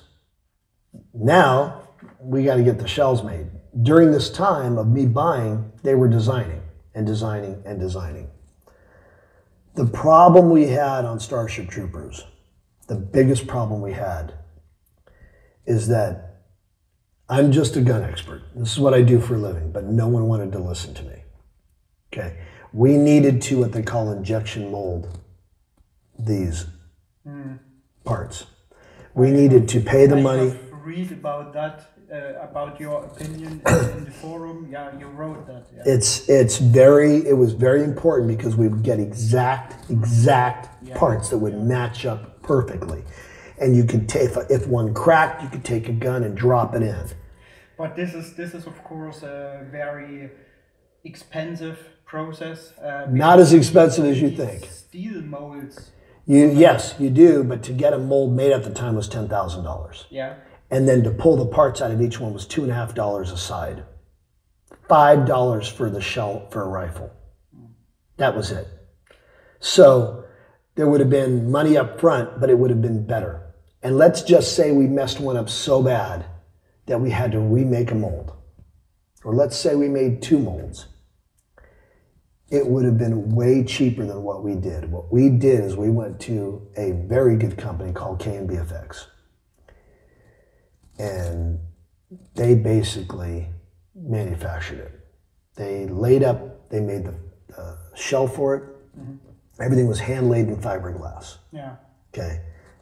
Absolute 110% shit. You should not make gun shells like that. It is freaking ridiculous because no two are going to be alike. What kind of molds they used? They had a mold that they would lay the resin in, and then I would go in there and they'd be laying. It was a hard silicone mold. Okay. Yeah, it wasn't a really soft, pliable one. The usual way if you make hand layering. So that is, by the way, the same method like we produce our Moritas. And that's fine for that, but now you're not putting a real gun in there. Yeah, there must be no live fire gun in it. That's the problem. So now you've got a shell that it's different thicknesses. It's nothing is the same. It's handmade. It doesn't line up perfect. That's why you see the seams are a little crooked. I was losing my mind. Okay, so we get them, and I go to drop the gun in. Now, I've had to design the entire interior mechanism, how this is going to work. How am I going to suspend the shotgun? What kind of flash hider do I want on the front of it? So I go to my gun sources in the U.S. I need flash hiders. What do you need? I want something beefy. Let's see. How many do you need? I need about 150 to 200. Oh, shit, that's a lot. Let me see what I can find. Get a call back from a good friend of mine. Hey, I have a line on almost 200 M60 flash hiders from the M60. Great, what's the price? He tells me. Awesome, I'll take them. All of them. Okay, so they came out. That's how the flash hider became the way it is. And it looks good on the gun. Yeah. It looks beefy. You know, you can't have a little flash hider and a big giant Morita. Looks stupid. Yeah, yeah. So we needed something big. This makes the weapon huge. Yeah, it's big. So we do that. Then I had to put a sleeve around here. Then I had to, again, suspend the shotgun. I had to figure out how to make the shotgun trigger and the gun trigger all work. You know, and return springs and safeties and ejections and all of this I'm designing while they're laying up the shells. Okay, shells are done. Time to put the guns in. Go in to put the guns in. How the fuck do I put the guns in here? What do you mean? They don't lay in. I need brackets to hold it. It has to be tight. The gun can't move. What do you mean? I mean what the fuck I told you earlier. I need this thing to be stationary. So, their solution was take Bondo. Do you know what Bondo is? For car repairs, you know, you have a dent in your car, and you don't pull the dent, you just smear it over, and you sand it and paint it. Putty, yeah. Yeah, it's a putty. It's a very hard putty. That was what they did. We're going to put a blob of Bondo here. So they glued it. Kind of. What they did is they attached the Bondo in the back and in the middle of the gun, and then I had to drop the gun in it and set it in place until it hardened, and then pop it out, and then there was the little ridges there. Yeah. Some of them were a little bit too big, so you had to shave them down because they would interfere with the gun. Absolute, total, freaking nightmare. Okay. Now, and of course, it will be for every single gun was hand fitted by us. Mm-hmm. Okay, now we have the guns. The shells are built. They're not lining up correctly. We're having some problems. Screws are pulling out. Just it's the biggest nightmare you could ever imagine. Nothing was built the way I asked. That's a whole political discussion I can't get into on why they built them. I'm not going to get into that. There's a handful of people that know, and we just keep it at that. But it was a major fight with me and them and production and everything. I you know, but politics won out instead of practicality. First weeks of filming, guns are not working. Paul is losing his freaking mind because the guns go to fire and they're having issues. Triggers aren't working. Guns are jamming. You pull the trigger once, the gun will just start firing the whole magazine full auto. Just tons of issues. What was happening is that everything on the inside of the shell was so out of spec. Wait a second. Can you check the cam if that is working yet? Because I heard some noise here. Is it working? No. Oh. Scheiße. Yeah. Oh, is it in? So we have to make a small break. During our journey to Berlin, we lost even our professional camera team, so that we had no technical support at the location and had to handle a lot of technical issues there. Nevertheless, that could not stop us to query all these exciting details about the Morita development process for the movie. So therefore, let's continue to hear what the master wanted to tell us about it.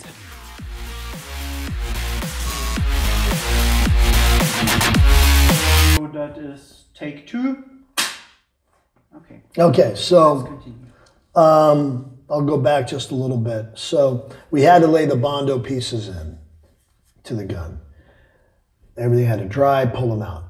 Guns were not working. Paul's upset. Guns are not firing. They're stuck on full automatic. They're not doing anything correctly. The problem is that when the fiberglass shells were made, everything was out of spec. So it was binding on triggers. It was catching on the guns, trying to cycle, catching the springs, everything else. It was just absolute shit, complete and total shit. So for the first 2 weeks, my crew and I worked 20 hours a day. After work, we'd get in the truck and we would work. And I would let the guys, they would obviously sleep 4 hours, and I would let them each get another hour of sleep somewhere during the night just to get rested because we had gunfire. We were running like crazy. How much guns did you have? 120 firing guns. 120 firing guns. Yeah. So we had, we call them blank fire. We don't say live, we say blank, because live fire means you're actually firing live bullets. So we said blank fire. Oh, okay. Okay. So 120 blank firing guns that every single one of them, my crew or I, had to hand shave in the hand, getting in there with Dremels and grinders and making sure, and then putting it together, screwing it all back together, testing it. Nope, it's still catching, and going back and shaving down more and doing each gun took forever to do because every gun had to be hand done and no two were alike. Again, it would have saved production a lot of money if they would have listened to my suggestion and gone with injection molding. It not only would have been cheaper in the long run for all the parts, but we would have had backup parts. Parts would have been readily available for fans, everything. It would have just been the easiest thing to do, period. And we wouldn't have had to work 20 hours a day for 2 weeks, killing ourselves trying to fix these guns. So we went from a 90% failure rate to a 90% success rate, which is highly acceptable for a customized gun.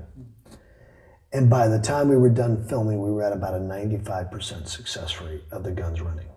Great result. Yeah, it was a great result. So during the building of the guns, I had short barrels and I had long barrels. So I needed to extend the length of the gun out because we knew we wanted a very large gun. So I had an idea of building what they call an expansion chamber. At the time, I had been doing paintball with some friends of mine, some other military guys I served with. And in paintball, they have expansion chambers to allow the gas to expand out of the tube and make it readily available for the gun. And I thought, well, what if we could do something like that with blanks? So I tested, while things were being built, I tested barrel extensions, various diameters inside to make barrel extensions, to allow the gas to actually build up so you get a huge, you can see the muzzle flash on the guns. When you're at the outpost and you're looking from way far away and you see the guns firing, you can see the muzzle flashes. And those are not put in visual effects, those are real. So the huge muzzle flashes with huge, with the stars, coming out off of here. Yeah. So you see that. And that's because we did things like expansion chambers, things that hadn't been done before. So it was a lot of testing and a lot of trial and error. Nope, that's not going to work. Oh, that load's too hot. That load's not hot enough. I'm not getting the fire I want. I want this fire. I want it a little more yellow. I want it, a little more white. Everything had to be custom done. How you influenced the color of the fire? Mm-hmm, yeah, you can put different things in it, everything from aluminum dust to all kinds of things, mixing with the gunpowder to give it different colors. Mm-hmm. So there's also certain brands of gunpowder that'll burn a different color. Some, like for example, we did some visual effects and muzzle captures for Matrix 4 yesterday, and the blanks that we got locally are very white. Mm-hmm. Way too white. I don't like white blanks. I think they look fake. I wanted more yellow and orange. So we went back to the American stuff that we brought in that had been custom loaded for the show. But these are just examples of what we had to go through to build the Morita. So once we got the loads done, then it was we know the color we like, or I like. Now, how much powder do we need? What's going to be too much? So we went really hot and broke a couple guns. So then I had to get repair parts to fix the guns. Then we got a little too low, and I'm like, the fire's only like this. It's not working right. And it's got to be big. You're killing bugs, for God's sakes. You can't have a little fire like this, and anybody in their right mind's going to believe that you're blowing legs off of a bug. An arachnid's coming towards you, and you're shooting at it, and you got this little meow, meow, meow, little sissy gun shooting, and the thing's getting blown into bits, and you're supposed to believe that that's really happening. So it had to be big. Yeah. And when you watch it, and you see the big fireballs coming out of the guns, and you're watching these big insects getting blown. Exactly, and big fire. Kill them with fire. So that's basically the entire story of the Morita on how the build went down. How the nightmare was. What was the cool time needed from design starting point until you had a real working weapon in the hand? I want to say off the top of my head, and you got to remember this is a long time ago. This is a lot of movies ago. Yeah. I believe I had 4 months. 4 months. 4 months from, I think it might have even been close to 5, to be honest with you. But this sounds to me very quick. It's so crazy quick, but that's movies. 5 months to develop a complete, let's say, real weapon.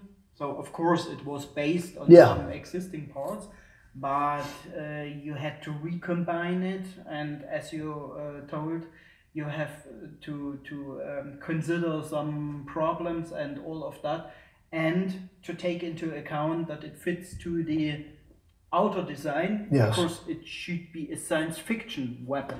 Yes, what had to happen first was that we had to basically come up with the first thing that had to happen was I needed to take the gun we were going to use while they were coming up with drawings. I needed to come up with the gun, and I needed to temporarily mount a shotgun below it so we could get measurements. We had to know how wide it had to be. We had to know the thicknesses of the various points. Like if you look at the Morita here, we had to know, okay, the action of the gun goes along here. It's all along this area here. How am I going to remote the triggers? How much room do I need for the triggers to work? How much room do I need for the springs? Where's the bracket for the shotgun? How's the shotgun going to attach to the gun? How big's the bracket going to be? So everything had to be built with a prototype so that we could get measurements to know how big the actual gun had to be. And then it was a matter of build it within an inch or two of this, and then I'll make it work. Who made the prototype of it, of this shell? Of the shell was made by the same people, K&B. They made the first one. They basically laid it up. They came up with drawings and specs, and they handed me a sheet that had every single measurement, and I looked at the gun again, and I measured every single component. I said, yes, that should work. And then they went in, and they made one, and they laid one up. Well, they were still laying up a couple more because they needed to lay up as many as possible. As quickly as possible. That's a lot of work to do, for 120 guns. And as soon as I got one, we looked at the gun. That's great, but I need you to do this. The gun's got to be held here, and it's got to be held here. Yeah. Okay. We'll do that. We'll cut that in the mold, and it'll be great. And I said, just reinforce it here. Give me a little bit extra fiberglass front and back so that it's really stiff. Okay. Yeah. And I went back to pick up shells, and nothing happened. It's like an absolutely exciting process. A stressful process. Stressful. Yeah, because you're doing a huge, expensive movie at the time, and you've got a really great director like Paul Verhoeven that you're trying to make happy and give him what he wants. He has a vision. You're trying to help him reach that vision. And that's a lot of stress and weight on you when something is out of your control. Now, if this was in my control, if I would have been able to go to an injection molding company, which I had talked to two, and I could have gone in literally every day and said, no, that's wrong, do this, no, that's wrong, do that. I had no control. So for political reasons, again, the shells were made and handed to me, and then I was like, make it work. And that's when I started losing sleep at night. That's when I was stressed. The easiest gun out of all of it was the damn tower guns. Okay, this is no problem. We're going to use 50 cals. We're going to put this barrel on it. Paul likes the look of it. No problem. That looks great. Brought him a gun. I love it. It's great. Yeah, but maybe there were also not so much to build. So how much you did from this? We only built 3 of those. 3? There were 3. We were twins, so there were 6 guns, 3 tower guns, 2 on the tower, 1 backup. And then, and the 2 that were in the tower, we rotated one out because we had a mount go down. A piece broke on the mount. So we had to crane a new one up and put it up. And then, that would be my next question. You need to crane. We craned them up. Yeah, they were so heavy. I have a hard time sliding them out by myself. Why? Oh, I have no idea. If I was guessing with the guns on it and everything, 1,000 pounds. So let's just say 400 and something kilos. Okay. Yeah. That's a lot. Yeah. That's a lot. Yeah. Too much for 1 or 2 people to move. Half of a usual car. Yes. So. Yeah. I mean, it's a gun. It's like a gun safe. So they had to crane the second one up, put it in. When the tower collapsed and the tower went down, the actual mount that because I'm one of the gunners on the tower. I'm the gunner. As you're looking at the back of the tower, I'm the gunner on the left. My assistant, Chris Davis, is on the right. Ah, we were both the gunners. Okay. So, and that means you wear that helmet with the visor? I have the helmet with the visor. I have my wardrobe. I have everything I wore in the film. I still have. Great. Yeah, great. So I have everything. So when the tower comes down and collapses and everything gets destroyed, we had rubber guns in there, the mounts. Chris's mount got totally mangled as it went down, and my mount stayed really good. So we went back and unbolted mine and put it on my quad runner and towed it back to my trailer and went in my trailer, and they scrapped everything else and I kept my mount. And that's the only mount that survived the whole movie. Yeah, so, but that was the easy part. You know, I can find mounts that hold 250 caliber machine guns. That's not a problem at all. Yeah, but the other that's sounds, the problem. Yeah, that's more complicated because you have to do a high number of it. Well, you have to do a high number. Then we also had the carbines. Let's not forget the Morita carbines. Mm-hmm. So that's a conversation with Paul to say, okay, so now you've got your pilots or you've got your senior NCOs, you know, Rack Check and all those guys. Do you want them to have a big ass Morita, or do you want them to have something a little more, you know, portable? You know, the officers. And, you know, what about when Carmen pulls out the gun and shoots bugs, you know, I mean, you know, she's shooting at thing. Do you want her to wield this giant gun, try to pull it out of this little pod? Considering small people, yeah? Yeah, so he said, you know, what can we do? And I said, let's make a small version. We'll call it a carbine. And he liked the idea, so we laid that up, and that was great. We didn't have many of those. And then I said to them, I said to Paul, you want to check that? Yeah, so there's the carbine. Principle means the carbine, so it's not exactly... no, this part to about here is pretty much the same on both guns. It's just extended here. No shotgun, obviously. A lot smaller, but every component in it, every trigger piece, everything else we did was the same, except it would have a shorter barrel extension. We decided, after discussing with Paul, we wanted to differentiate between MI and the freaking air weenies. So mobile infantry, we wanted to go with green. Green and black, traditional Morita color. We know what we want. So for the pilots, I said, why we don't want to give them green. We need to show there's a major difference between mobile infantry and the pilots. There's a whole fight that takes place. There's a lot of animosity between the two groups. They don't mix. So why should they have the same gun? They should be up above everybody because they think they are. So we changed the color. We kind of went with a color that was close to the uniform color. So we tried some different spray painting colors and spray painting colors to find the proper color until we got the color we wanted. Painted one up, built it, showed it to Paul. He loved it, thought it looked great, liked the idea of the two different color guns. One for them, one for an MI. And so what they had, where was it? Black guns? No, it was like it's more of a darker silvery gray. Black helmets and black armor. Yes, but we didn't want to put a black gun because black guns have been. You see black guns everywhere, and black guns you're going to lose in low light. So now when you're in a tunnel or something and they've got a fire and it's low light, they're making it look dark and gloomy and oh, you know, with the bugs and everything else. Having a black gun, you don't get to see it. Yeah.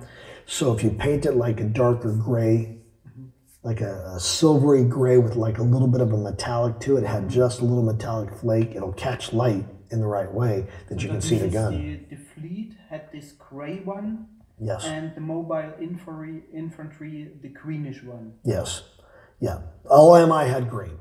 That was always going to be the plan. Paul wanted green. That was it. They were manufactured in green. Okay, all the pilots, all the fleet guns, everything there is all in a gray silver, but it's been spray painted. Okay, that's one more thing I forgot to mention about the inside of the Moritas. So once we start firing, now the guns are firing blanks, which is hot, and it started melting the fiberglass shells. because it was absorbing the heat. Next challenge, exactly. So I had to go buy cases of silver engine paint for automotive engines, disassemble all the guns, spray paint the inside that would get hot with silver paint, put a nice good coat and let it dry and then hit it again so that it would protect and reflect it. What is used on cars for the exhaust? Yes, well, you can do for exhaust, you can do for engine parts. Yeah. So guys can take the heads of their engine and paint it silver if they want. It's just a very high temperature. That helps? Yeah, because what it did is it was silver, so it reflected the heat back. It insulated it and it reflected the heat away. So the guns, while they got warm, they weren't burning hot. As it was just fiberglass. So the heat off the guns would come and it would just absorb into the shells and they would get hot and they would start getting soft. Yeah, and not only the guns were hot. Also the environment. The environment sucked. The movie shooting was done, so it was also very hot. It was hot at times. Sometimes it was very cold. Oh. When we filmed at Hell's Half Acre, it actually snowed once. I have heard of Wyoming. Yes. So when everybody jokes about, when hell freezes over, that was a big joke. Well, it snowed in hell. Big question. On the Morita. Well, why do you have this hump here, like a sight?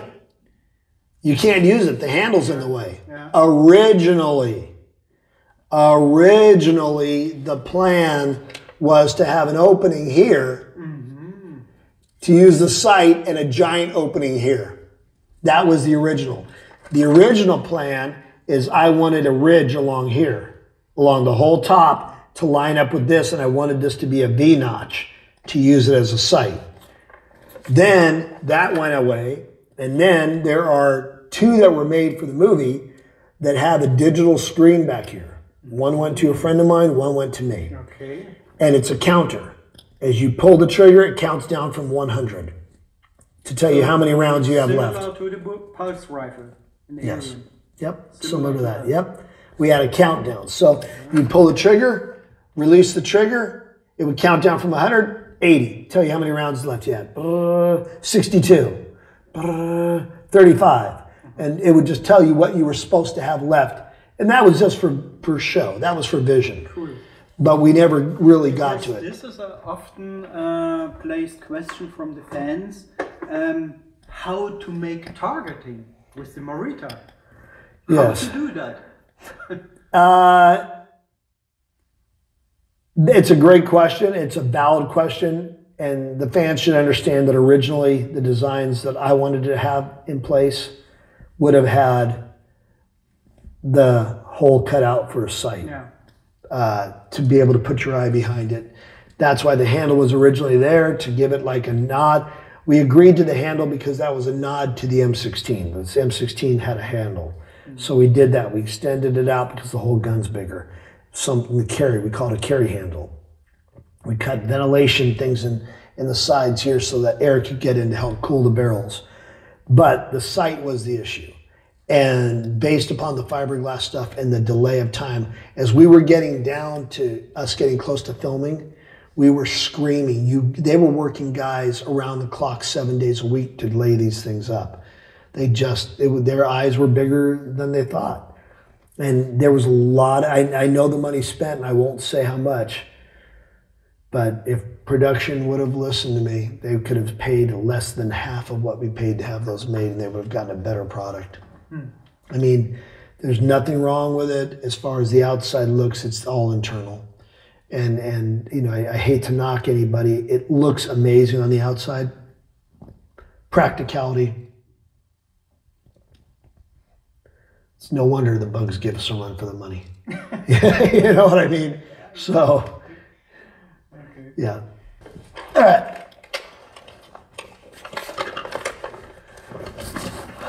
Hi guys, Rock Galotti here, weapons coordinator, Starship Troopers, and designer of the Morita rifle. How are you? I want to thank all the fans for their loyalty to Starship Troopers. It was an honor to be part of the first film. I appreciate how the fans have embraced it. And won't let it die, don't let it be forgotten. and that you all have stayed loyal and true and working on earning your citizenship. And I thank you all. And when I do run into fans, every single fan I've ever talked to has been respectful, polite, nice, kind, and I thank you for that. Again, thank you for your support. Thank you for your loyalty. Thank you for keeping Starship Troopers alive. I appreciate it. Thank you, Rock. Thank you. Thank you very much. Absolutely. Pleasure was mine. Thank you. Okay. That was the Morita story. And if you like this kind of content, don't forget to subscribe to our YouTube channel.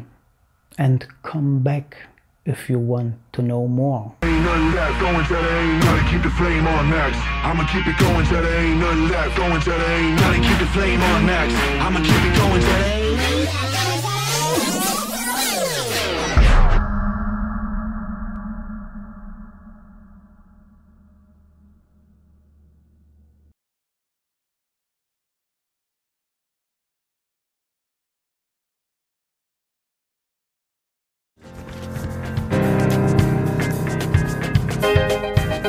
Wartet, ich habe noch was vergessen. Wenn euch unser Podcast gefällt und ihr vielleicht sogar mitmachen möchtet, würden wir uns über Nachrichten von euch freuen. Ihr erreicht uns unter anderem über podcast@rewrite-podcast.de, Twitter oder Reddit. Über Kritik und Kommentare freuen wir uns natürlich auch. Ihr könnt uns unterstützen, indem ihr uns weiterempfehlt und bewertet, zum Beispiel auf iTunes, Spotify oder YouTube oder auf jeder anderen Podcast-Plattform, die uns führen. Zum Mitmachen braucht ihr nichts weiter zu haben als ein Headset und das kostenlose Programm Studio Link Standalone. Ihr könnt eigene Themen vorschlagen oder ihr sucht euch etwas aus unserem Sendeplan aus. Den Sendeplan und die weiterführenden Links findet ihr unter rewrite-podcast.de/mitmachen. Und ihr könnt auch bei unserem Geschwister-Podcast Podyssey reinhören. Podyssey veröffentlicht alle 2 Wochen eine Kurzgeschichte aus den Genren Fantasy und Science Fiction. Wenn ihr ein paar von unseren tollen Podcast-Aufklebern haben möchtet, dann schickt uns einfach eine Nachricht mit eurer Adresse und wir schicken euch Aufkleber. Tschüss!